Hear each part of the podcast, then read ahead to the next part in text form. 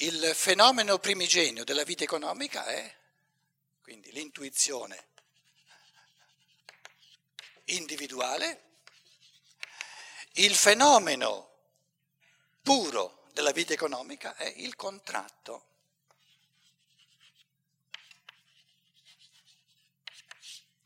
Il contratto in, in vita economica di, significa io ti do questa prestazione e tu come controprestazione fai questo e lo stipuliamo in un contratto. Quindi tu vieni incontro ai miei bisogni con questa prestazione e io come controprestazione vengo incontro ai tuoi bisogni con la mia controprestazione.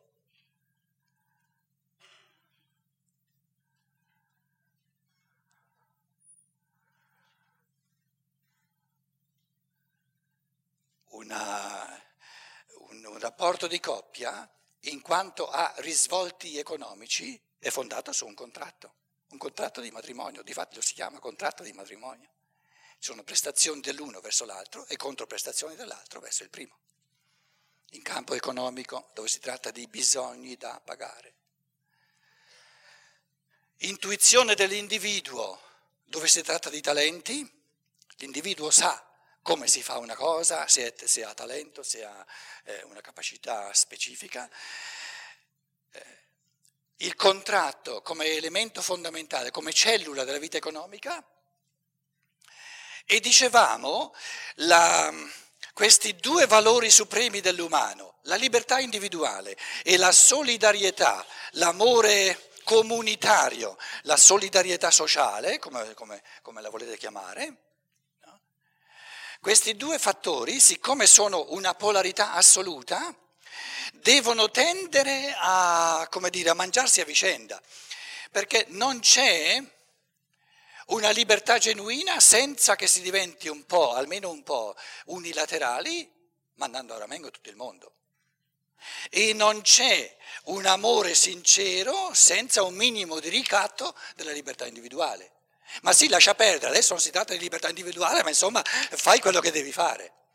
Quindi l'amore, la solidarietà in campo economico deve tendere, perlomeno come tendenza, a ricattare la libertà e la libertà individuale deve tendere a saccheggiare la comunità in, in, in chiave egoistica per essere sani, perché se non tendono a esuberare non è né libertà genuina né amore genuino. E siccome ognuno di questi due poli tende a esuberare e quindi a sminuire il polo opposto, ci vuole una mediazione. Una mediazione che dà uguale peso, uguaglianza, uguale peso alla libertà e alla solidarietà.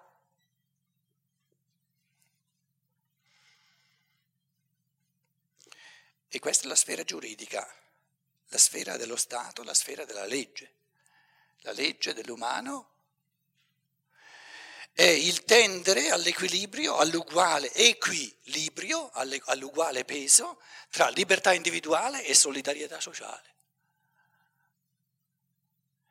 E così come il fenomeno primigenio della libertà è l'intuizione della persona che ha un talento, così come il fenomeno primigenio della vita economica è il contratto tra, tra ditta e ditta, tra individuo e individuo, prestazione e controprestazione, così il fenomeno primigenio della vita giuridica è la legge.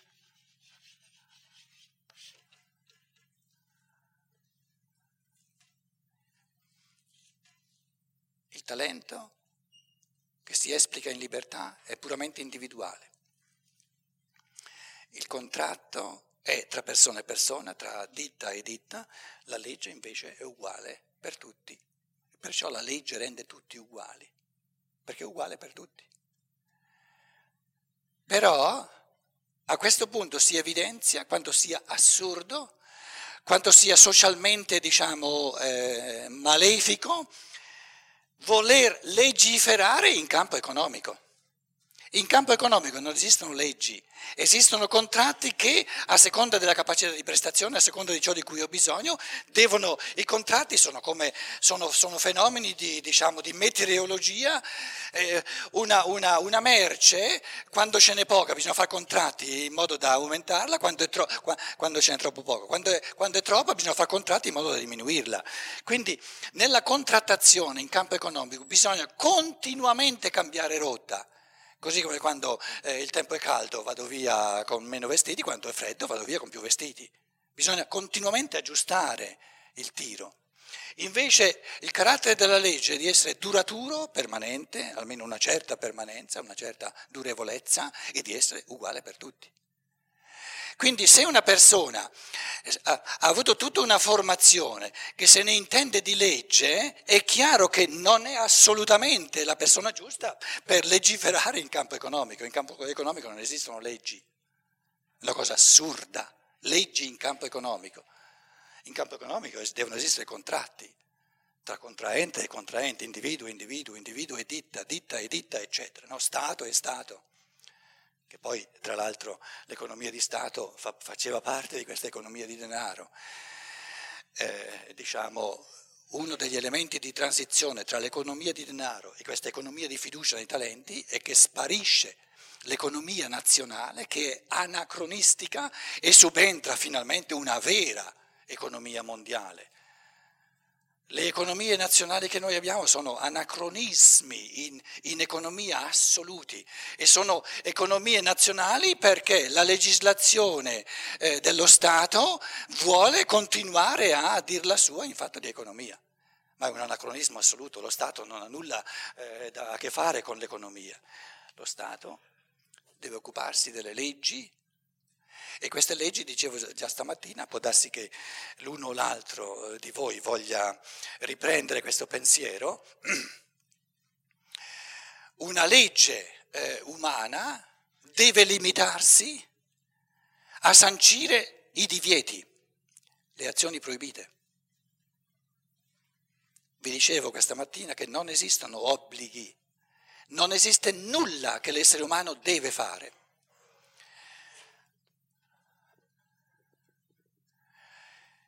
Ora, supponiamo che eh, la legge sancisce le azioni proibite, i divieti. Se uno fa un'azione proibita, la punizione è la polizia che ti acchiappa e ti mette in prigione. E va bene, questo ci deve essere.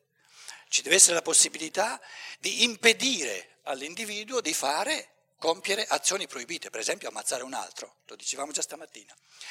Adesso voi mi chiederete se la legge si limita a sancire ciò che va proibito e a intervenire soltanto quando l'individuo fa qualcosa di proibito, allora qui come facciamo? Qui, se qui lo Stato non fa nulla e in economia, se in economia lo Stato non fa nulla,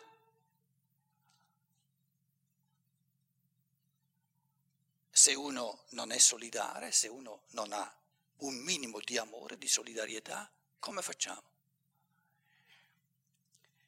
Così come c'è un tipo di punizione salutare, specifica dell'elemento giuridico, che è se volete il carcere, così c'è un tipo di punizione salutare, specifica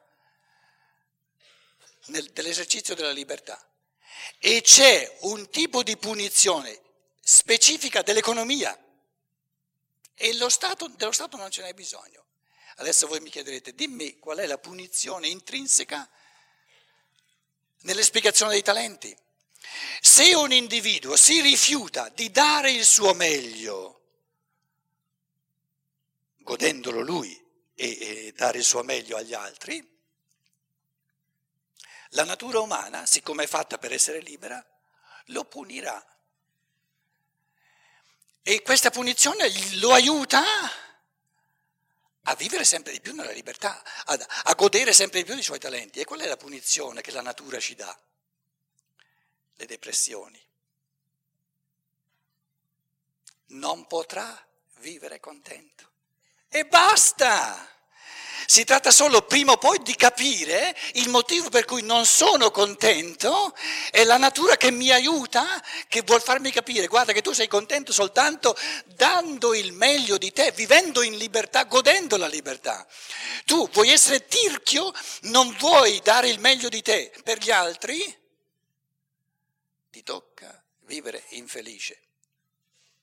E basta, questa punizione basta.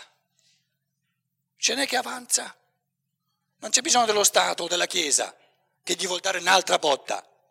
Basterebbe capire i fenomeni, basterebbe proprio interpretarli in un modo giusto.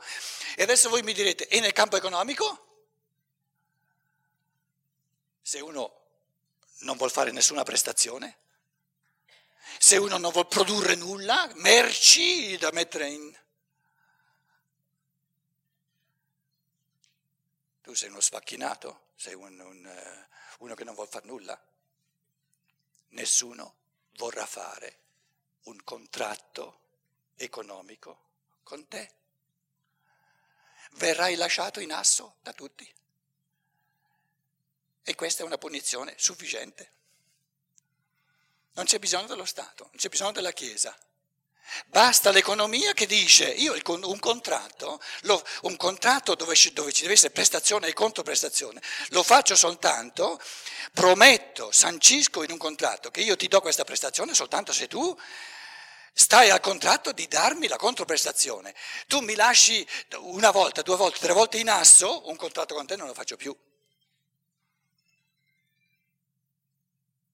Quindi, siccome queste tre sfere che sono così diverse hanno addirittura meccanismi intrinseci che aiutano l'essere umano a recuperare i colpi perduti nella libertà, i colpi perduti nell'amore e i colpi perduti nel, nel, nell'evitare le azioni proibite, se guardiamo bene questa trinità del sociale, dobbiamo dirci, noi abbiamo un sociale che fa un misto fritto di valori che vanno gestiti ognuno, di tre valori che vanno gestiti ognuno in un modo del tutto diverso.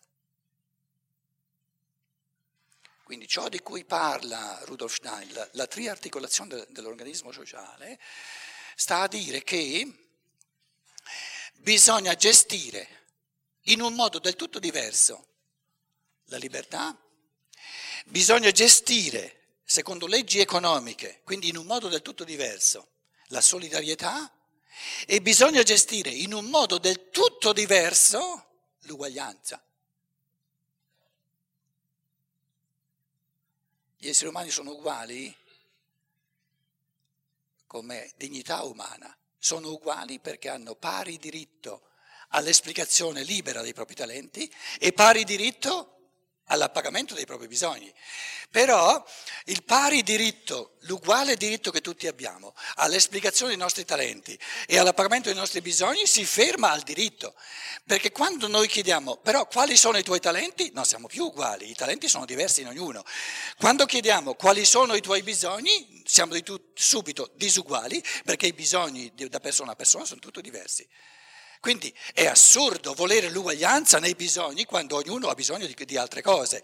È assurdo parlare di uguaglianza in chiave di talenti quando ognuno capa- ha tutt'altre capacità, tutt'altri talenti che non un altro, altrimenti avremo una povertà assoluta nell'umanità.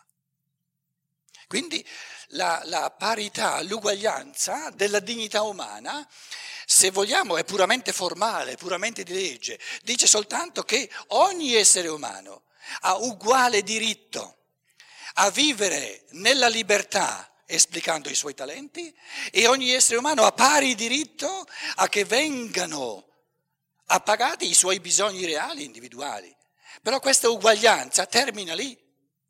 Quando entriamo nel merito concreto dei talenti e dei bisogni siamo del tutto disuguali, è ovvio, è ovvio.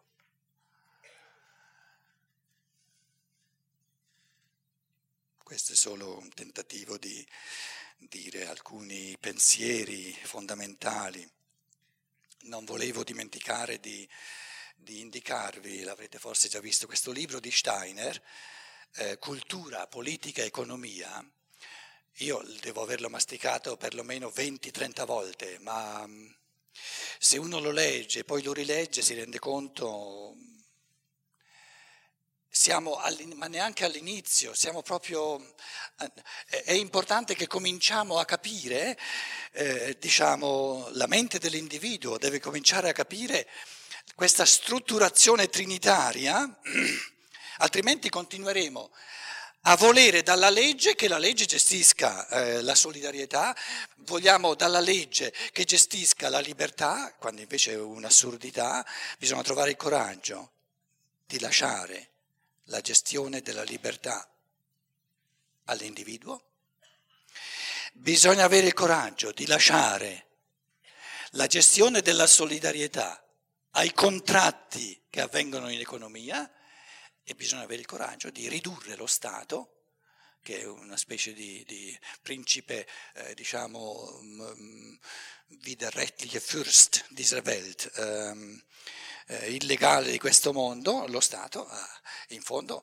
ha tentato di fagocitare sia la vita culturale sia la vita eh, economica e bisogna ridurre questa, queste tendenze plenipotenziarie dello Stato, questa onnipotenza dello Stato. Quindi c'è una, una prevaricazione dello Stato e va ridotto no, strettamente a una legislazione a cui partecipiamo tutti noi, perché i, diciamo, i parlamentari sono i nostri rappresentanti, e il decidere, lo dicevo già stamattina, quali azioni vanno proibite in una società che diventa sempre più complessa è una deliberazione da tenere sempre eh, aperta e il criterio, l'unico criterio per sapere quali azioni vanno proibite è la libertà, è l'amore alla libertà. Soltanto quelle azioni noi abbiamo il dovere, il diritto e il dovere di proibire che per natura ledono la libertà. E io vi direi, non sono tantissime le azioni che per natura ledono la libertà. E poi la cosa ancora più interessante, ancora più, più positiva, più bella, è che una persona veramente libera che gode sempre più della libertà, le azioni che ledono la libertà, non c'è bisogno di proibirle, non le vuole, proprio mm, le lascia lontano. Quindi alla persona libera non c'è bisogno di... Non, la persona veramente libera non ha bisogno di legge che gli proibisce le azioni contrarie alla libertà, non le vuole proprio, le evita. Quindi una società ideale non avrebbe neanche bisogno dello Stato, non avrebbe bisogno più della legge. Se noi andiamo indietro di 200 anni, nell'Europa centrale, visto che io ci vivo e parlo in tedesco, troviamo uno Schiller, tra l'altro adesso abbiamo 150 anni dalla sua morte, dalla sua nascita, uno Schiller, Friedrich Schiller, eh, eh, ehm, un Goethe. Questi spiriti umani così eccelsi, uno dei loro pensieri era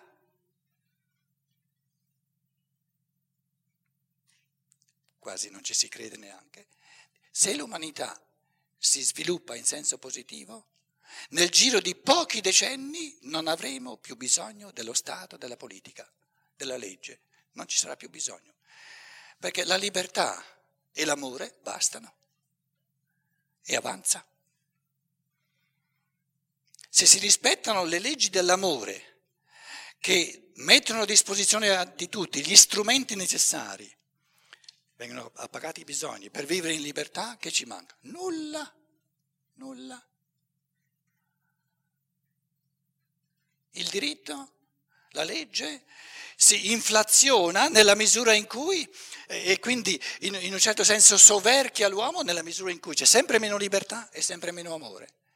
Essendoci sempre meno libertà, sempre meno amore, questa sfera della legge tende a fagocitare tutto l'uomo e a gestirgli la libertà, quindi gliela proibisce, a gestirgli l'amore che non è più amore, ma soltanto, sono soltanto comandamenti, eh, che, cose fatte a denti stretti, il dovere che non è più amore.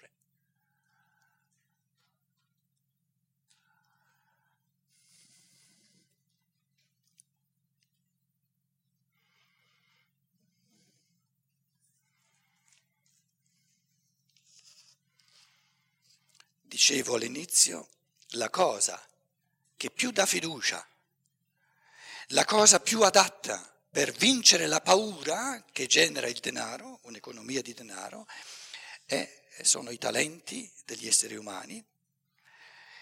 E, ehm,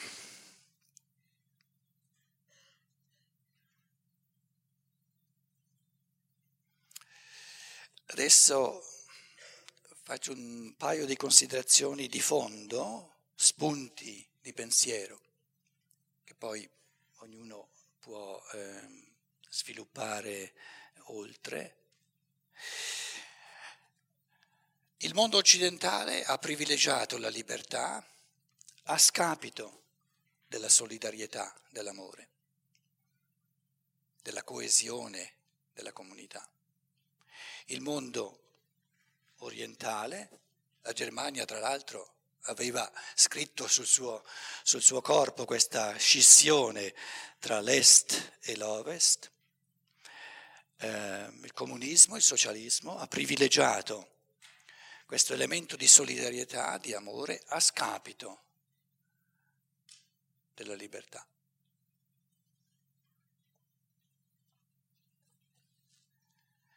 Un amore che saccheggia la libertà è un disamore. Un amore comunitario a scapito della libertà è un controamore. Non ama l'umano, lo uccide nella sua forma suprema, che è la libertà creatrice dell'individuo. Una libertà che si esprime a costo dell'amore è egoismo, non è libertà. Quindi la logica della tensione, del rapporto tra libertà e amore è che o crescono tutti e due o diminuiscono tutti e due. Uno degli, degli errori più importanti, più fondamentali del pensiero è che siccome la libertà dell'individuo e la coesione della comunità è una polarità, verrebbe dato di pensare, però è un errore, che più c'è libertà e meno c'è solidarietà, e più c'è solidarietà e più bisogna diminuire, tirare indietro la libertà. E questo è un errore. La dinamica, la tensione fra libertà e amore reciproco, il miracolo di questa tensione sta proprio nel fatto che o si favoriscono a vicenda, più libertà significa più amore e più amore significa più libertà, oppure si decurtano, si sminuiscono a vicenda. Meno amore significa meno libertà e meno libertà significa meno amore. Questo pensiero giusto è più facile dirlo che dimostrarlo.